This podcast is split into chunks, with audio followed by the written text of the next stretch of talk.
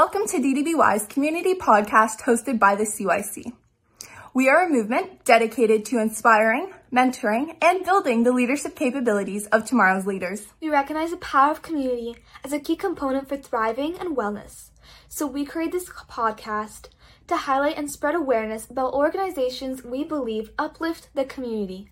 Through sharing a diverse range of local leaders' stories and passions, we hope to promote inclusivity and inspire others to get involved within their community. As always, before we introduce this month's guest, we'd first like to offer a land acknowledgement. Although this gathering is virtual, we recognize that D T B Y convenes on the treaty lands of the Mississaugas of the Credit First Nation and the traditional territory of many nations, including the Haudenosaunee, the Huron-Wendat peoples, and is also home now to many diverse First Nations, Inuit, and Métis people. At Dare to Be Youth Charity, we are proud to promote the spirit of helping, sharing, and caring for our neighbors without the expectation that has been exemplified by each of these nations as the first peoples of this land for thousands of years. And we wish to acknowledge our gratitude for the ongoing opportunity to live, work, and build community on this land. We all have a collective responsibility to take care of ourselves and these lands, and it's past time to turn reflection into action. And we challenge ourselves and everyone here joining us today to commit to at least one tangible next step to move this work forward. All right. Hi, everyone. Uh, welcome to the second episode of Dare to Be Youth Com- uh, Community Podcast, hosted by your very own C Y C, uh, which stands for the Community Youth Council. My name is Arham, and I am accompanied by Ayan, my fellow C Y C member. On behalf of Dare to Be Youth Charity and the C Y C, it is my esteemed pleasure to welcome Leslie, the outgoing C E O of the Halton Learning Foundation. The Halton Learning Foundation supports education equity by eliminating financial barriers for youth to better their education. This is a truly noble and dire cause to work for, which is why it's so wonderful you have joined us here today. Welcome, Leslie. Would you like to briefly introduce yourself? Thank you very, very much, Arm. I think you did a wonderful job in introducing me. It was a little bit interesting to hear outgoing C E O. It's been a wonderful eight years with the Halton Learning Foundation, and I'm just so excited to be here on your podcast today and sharing what we do and with the awesome people that are involved with the Dare to Be Youth Foundation. All right, perfect. Um, all right, so for, let's start off with the first question. Um, can you tell us about the mission and the goal of the Halton Learning Foundation? Yes, yes. Our mission is that every student deserves a chance. And this is a chance to succeed, to learn, to be involved, and to be included in everything regarding their educational experience. And our goal is to eliminate financial barriers to education for students in the Halton District School Board. All right, uh, perfect. Um, that's such a noble cause. It is. Um, all right, so what specific services does the Halton Learning Foundation offer to the community? We offer services specifically aimed towards the one hundred eighteen schools or so and the sixty-six thousand students of the Halton District School Board. And we provide financial support for school grants. And these are things that schools want to do in their own buildings, but they may not be completely covered by the Ministry of Education. So that's one of the things that we do. We also provide scholarships for students in grade twelve. And those scholarships are funded directly by individuals who give to Halton Learning Foundation. And we provide about seventy or eighty different scholarships. It's a, it's quite a large number. But the largest project that we do with the Halton Learning Foundation, that we manage with the Halton Learning Foundation, is our Eliminating Barriers program. And that helps students who are living at or below the poverty line to be able to make sure that they can enjoy all the different facets of their education without encountering financial barriers. Yeah, so I've been looking at and exploring this um, foundation, Halton Learning Foundation. So what would you say makes this foundation unique from other support services that are in place for students who are living b- below the poverty line? Thanks, Ian, for your question. We are the only charity in Halton region that directly supports the H D S B. We don't support any other school organizations or any other groups, but we support needs that vary widely. So we support eyeglasses, we support food, uh, footwear, taxi, bus passes, school trips. Sometimes they can be as small as ten dollars, sometimes as large as one hundred fifty dollars. We support team fees if someone wants to get involved on a on a on a football team or on a school swim team or a volleyball team. It's mostly anything that allows a young person to continue their education and enjoy school without worrying about, do I have enough to be able to belong? And one story that I can just share briefly with you, a young person wrote to us several years ago, and he said to us in an email, he said, thank you very much for the eighty-five dollars you gave us, or you, or, or you, or you, or you gave me. And he said, with that eighty-five dollars, I was able to buy a swimsuit and goggles and a swim cap and flip-flops and a towel. And now I'm part of my school's swim team. And that made him feel really important and made him feel included. And for the sake of eighty-five dollars, what an incredible opportunity to be able to help one person feel like they belonged. And that's mm-hmm. what we do. Mm-hmm. Yeah, I definitely agree with that. I find it very important that um, it's not only school-related and academic supplies. It's also that the foundation helps with all things related to school. I feel like that's a very important thing, because it really um, helps their um, like their personal health and their mental health, and it really helps improve uh, their overall life. So just continuing on from that, what are some of the biggest challenges that the Halton Learning Foundation faces when um, trying to eliminate these financial barriers? Through the Poverty Roundtable of Halton, we know that ten percent of students in Halton live at or below the poverty line. And that's a tremendous amount. If you think about where we live in Halton, Halton is a very wealthy community. We have a lot of postal codes that are ranked um, in the highest in Canada. And yet the poverty is so well hidden in Halton that you wouldn't notice them. You wouldn't notice them walking along Main Street. And you'd see the students, and if you're driving and you see someone walking with a windbreaker um, open and a pair of running shoes in a severe weather storm, you may think to yourself, well, why don't they just have a coat? Why can't they just wear proper footwear? And yet you don't realize that they're, they don't have a winter coat, or the coat they have, the zipper's broken, or they don't have boots, and all they have are flip-flops. They may have sandals, they may have slippers. And it can be very embarrassing to ask for help.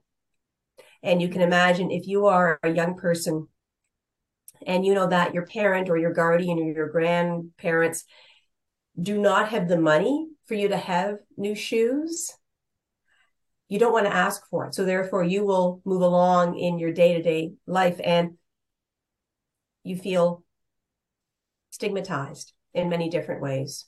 And it's, as I mentioned, it is very embarrassing to ask for help. So we take a look at at at the at the population in Halton, and specifically in the Halton District School Board, and there are about sixty-six or sixty-seven thousand students in the H D S B. So simple math with ten percent, that's about sixty-six hundred kids that are going without, and that's a lot of that's a lot of young people. So the biggest thing that we are challenged with is getting our message out, and we work so well with all the principals and school secretaries, the child and youth counselors, the guidance counselors, social workers at the schools, to let them know that we're here and we're available to help.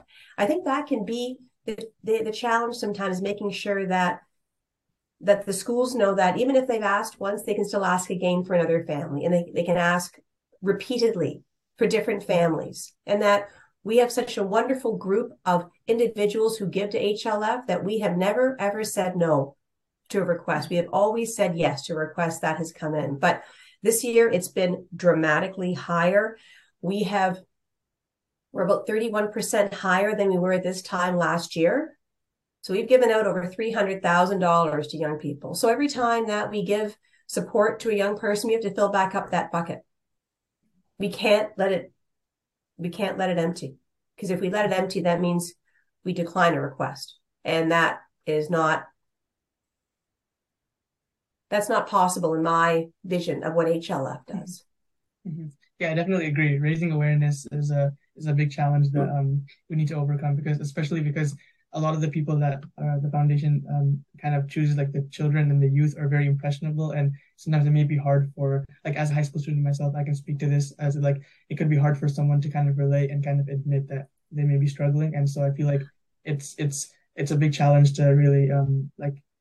connect and find the people who really need the help and convince them that it's okay to like reach out and it's okay to help. Like that's it's not it's not a problem.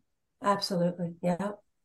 Mm-hmm. Yeah. Um. I I can definitely empathize with that. And it's really good to know that you really like think about what the youth might feel like, the youth that are being affected by these challenges. It's really good that, you know, you're um, empathizing to them and, um, you know, actually thinking about how they might feel and, you know, taking action towards like helping out. Um, all right. So moving on to our next question. Um, so this is more directed towards you. Uh, what or, what originally motivated you to get involved with the Halton Learning Foundation and work towards this mission? That's a really easy one for me. Uh, where I used to work, my previous employer was a credit union in Milton, and we gave generously to the Halton Learning Foundation. And I saw what a difference two thousand dollars would make if we wanted to be able to buy books for a library, or we wanted to be able to support um, a food program in one of the schools, or there were students who were going to school without proper winter coats. And I worked very closely with the staff at the Halton Learning Foundation at that time. And when my predecessor talked with me in twenty fourteen, and she said to me, "Leslie, I'm looking forward to retiring soon." And I looked at her and I said, "I want your job." And she was taken aback a little bit. And I said, "I really want to make a difference in my community of Halton." And the role came open, and it was an opportunity of a lifetime. And I am just, it has been the most incredible and fulfilling eight years of my entire career. And uh, it was an easy one to get involved because I just love what they did and what we do. Mm-hmm. Oh, that, that's, that's so nice. That's amazing. Um, you know, it's good to know that like the Halton Learning Foundation has like a good uh, leader that's taking care of the foundation and has a leader that actually has a mission and goal towards the cause that they're working towards. So that's that's really nice. Um, all right. So can you tell us about some of the significant milestones the Halton Learning Foundation has achieved throughout the course of your career? Significant milestones. Well, we've had some amazing companies like American Iron and Metal and C N Rail, and individuals throughout Halton who have made significant gifts of financial support to Halton Learning Foundation.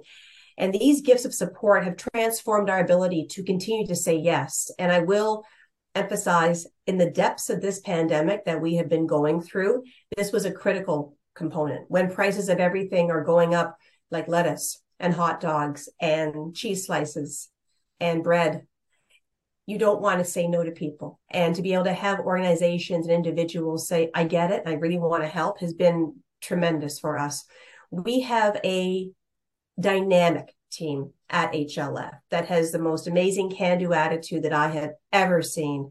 It took six years, seven years to build up this wonderful team with those who came before and those who are with me now. And when you're working with a team that believes what you believe, that all students deserve a chance, it really makes a difference in being able to make things happen and make them happen very fast and with a positive attitude. So that that's dynamite.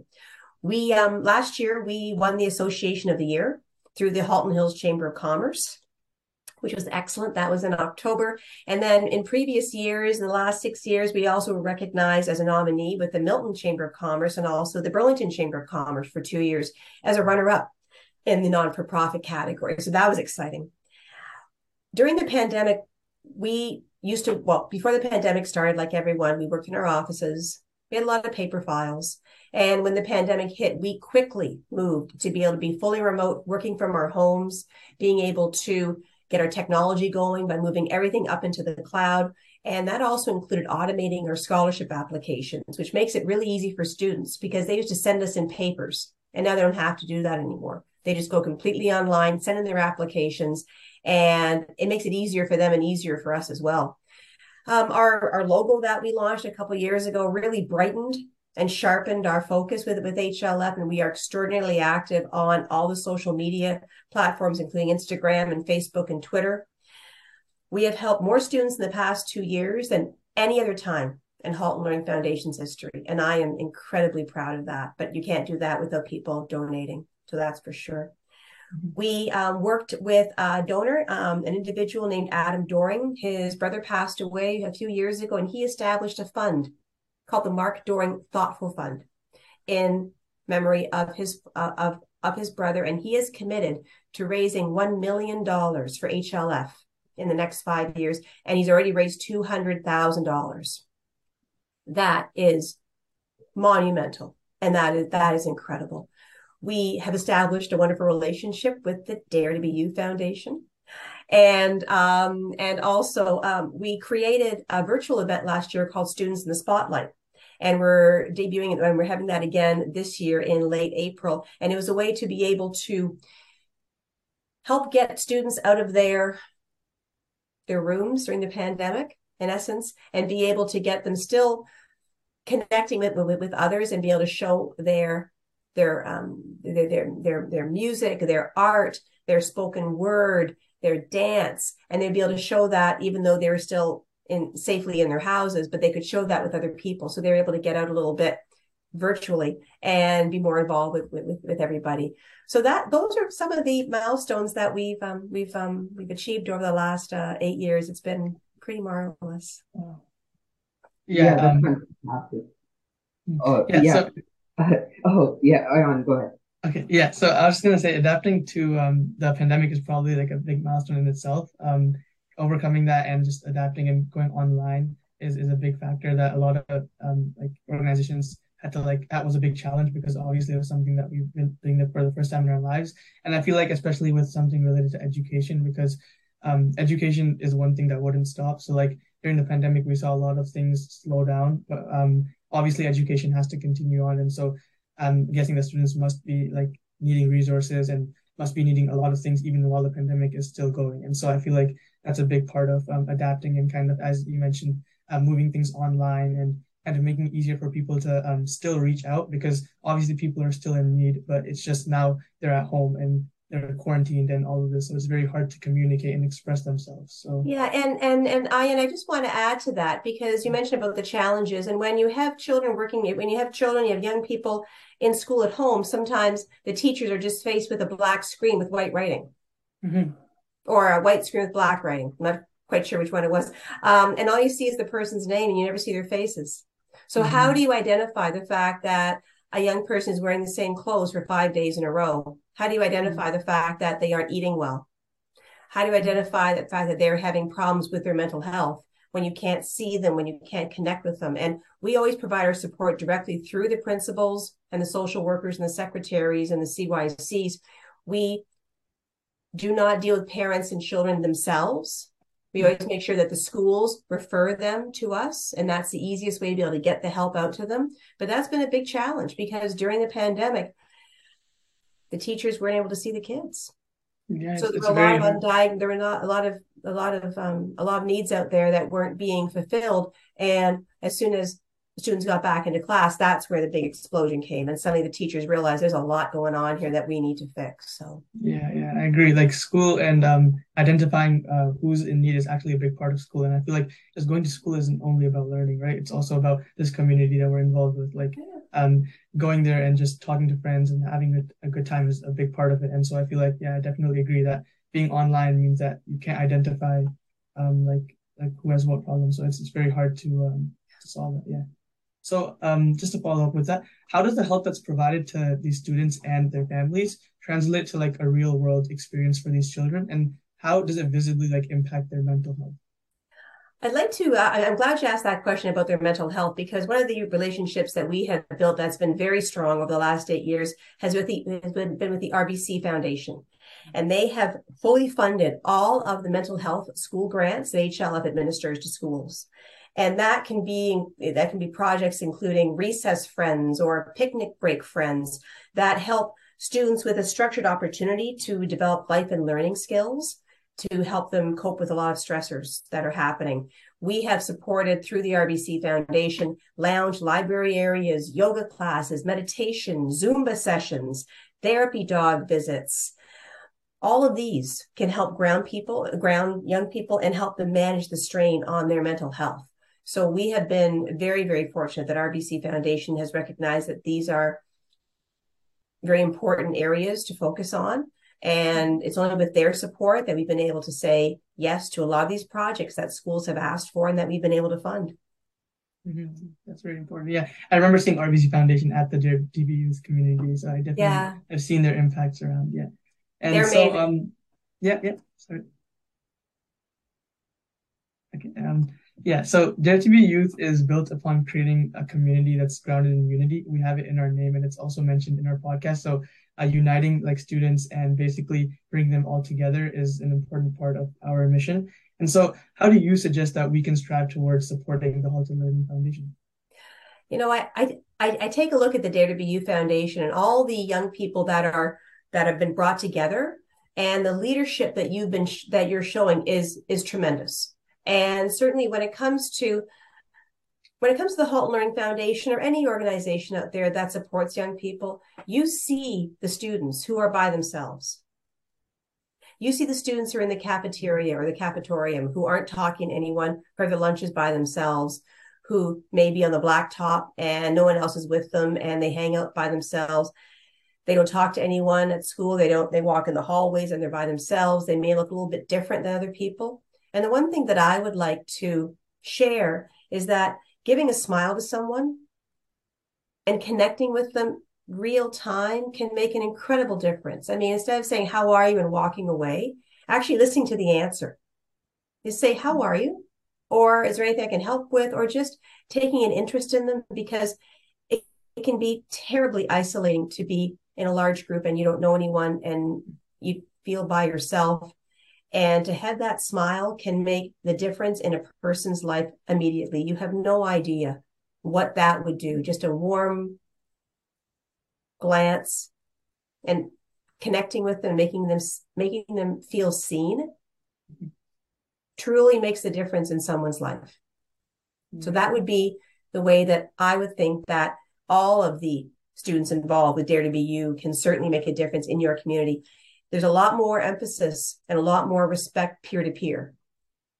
So instead of a teacher saying something, it's you saying something to someone. And in the case of being able to um, connect them with, with, with any kind of supports available, maybe they might be embarrassed to say, you know, I'd love to have gone on that field trip, but my dad is not going to be able to find twenty-five dollars to go. And you can say, you know what, there's an organization who actually will pay for that.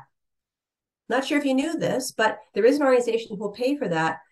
And that would be so neat, because they won't be left in school. They won't be put into a different classroom while everybody goes on the school trip and they're the only ones left over. Because that can be very, um, very embarrassing. And you feel even more alone when everyone gets back from the school trip and they're talking all about how much fun they had and things that they learned. And this one person's been left out and they can't join in the conversation. So being able to let them know that there's help out there, and that I know it can be sometimes scary to ask, but it certainly can make a difference in someone's life. Yeah, for sure. And I I completely agree. Um, Dare to Be Youth obviously has a very large outreach with like the youth, obviously, and um the community youth council can definitely help out with that. Um, it's definitely a noble cause, and obviously it's working towards like good and unity and all that. So yeah, for sure. Um, Dare to Be Youth would love to support you in that uh, aspect. Um, and for the last question of the day, um, what advice do you have for young for young people looking to get involved in this line of work?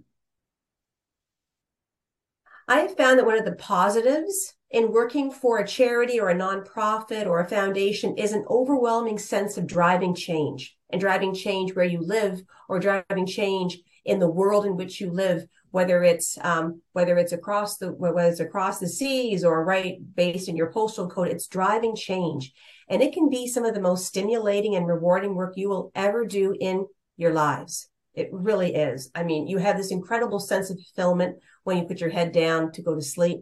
You're focusing on enforcing a message of doing good by helping others. The work can be varied. You can be helping out at a homeless shelter one day, fundraising the next day. You can be going on a walk. You can be helping with filing, administrative work in a charity, but it all goes towards fulfilling the purpose, whatever the purpose is of the charity. And to me, when it comes to the work of a, of a foundation, the work is value driven, and it prioritizes ethics over profits. Mm-hmm. And I think it's really cool. You're always supporting a good cause. You're helping the lives of others. And quite frankly, it can be one of the most rewarding and coolest careers of your life. And after thirty-four plus years um, working, Um, it has been the most amazing career of mine, and I would love to see more people involved with charitable work.